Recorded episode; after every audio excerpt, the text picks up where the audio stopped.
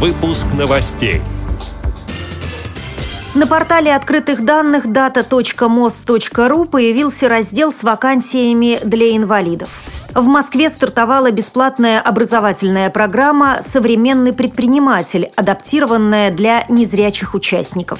В столице перенос остановки Центральный дом культуры ВОС вызвал недовольство людей с инвалидностью.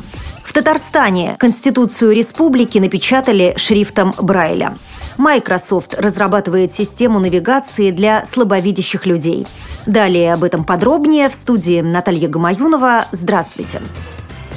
На портале открытых данных дата точка мос точка ру появился раздел вакансий для инвалидов. Информация о новых рабочих местах будет обновляться каждую неделю на основе сведений, предоставляемых Департаментом труда и занятости Москвы. Как сообщает сайт неинвалид точка ру, сейчас для людей с ограниченными возможностями здоровья на портале уже представлено около двухсот объявлений. В частности, компании ищут автомехаников, инженеров, медсестер и кассиров.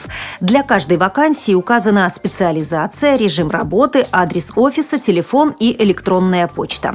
Отмечу, что большинство вакансий открыты в Центральном и Зеленоградском административных округах столицы. Меньше всего в Юго-Восточном и Новомосковском. Напомню, что портал открытых данных – это электронный справочник Москвы по инфраструктуре, который обобщает данные более чем о трёхстах пятнадцати тысячах городских объектов, учреждениях социальной сферы, местах досуга и отдыха. В Москве стартовала бесплатная образовательная программа «Современный предприниматель», адаптированная для инвалидов по зрению. Проект включает в себя элементы очного обучения и современные образовательные технологии, вебинары, презентации и видеолекции, сообщает пресс-служба ВОС. Мероприятие организовано при поддержке столичного департамента науки, промышленной политики и предпринимательства и государственного бюджетного учреждения «Малый бизнес Москвы». Целью стало получение слушателями знаний и формирование практических навыков по маркетингу, основам предпринимательской деятельности и построению бизнес-модели. В столице перенос остановки Центральный дом культуры ВОС вызвал недовольство людей с инвалидностью, рассказывает заместитель председателя Московской городской организации Всероссийского общества слепых Антон Федотов. Перенос остановки вызвало большое неудобство среди инвалидов по зрению, потому что она стала недоступна. И инвалиды по зрению сегодня испытывают большую проблему, чтобы ее использовать. Раньше, когда остановка стояла на прежнем месте, люди, выходившие из Дома культуры через подземный переход, выходили прямо к остановке наземного транспорта и ждали свое транспортное средство.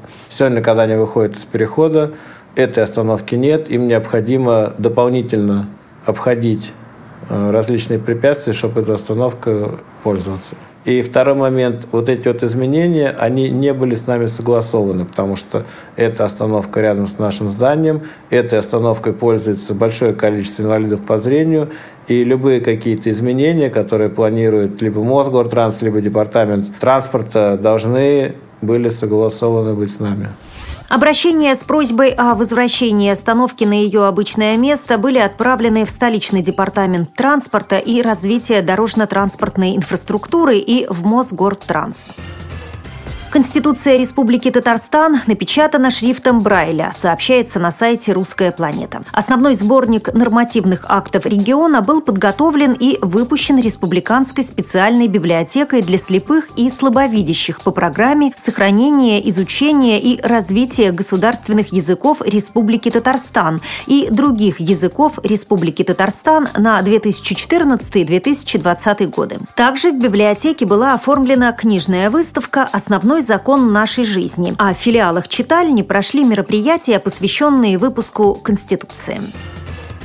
Компания Microsoft разрабатывает систему навигации, призванную помочь незрячим и слабовидящим людям ориентироваться в городе. Уже выпущен прототип, не получивший официального названия, но разработчики именуют технологию три дэ Soundscape. Для ее работы необходимы три компонента: смартфон на операционной системе Windows Phone, наушники, проводящие сигнал через черепную коробку, и маяки Bluetooth, которые должны быть размещены в городе.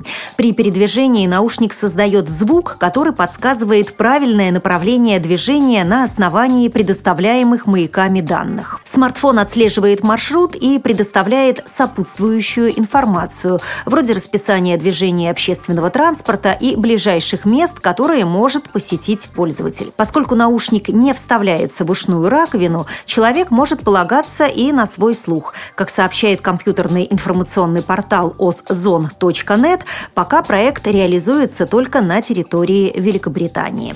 С этими и другими новостями вы можете познакомиться на сайте Радио ВОС. Мы будем рады рассказать о событиях в вашем регионе. Пишите нам по адресу новости собака радиовос точка ру. Всего доброго и до встречи!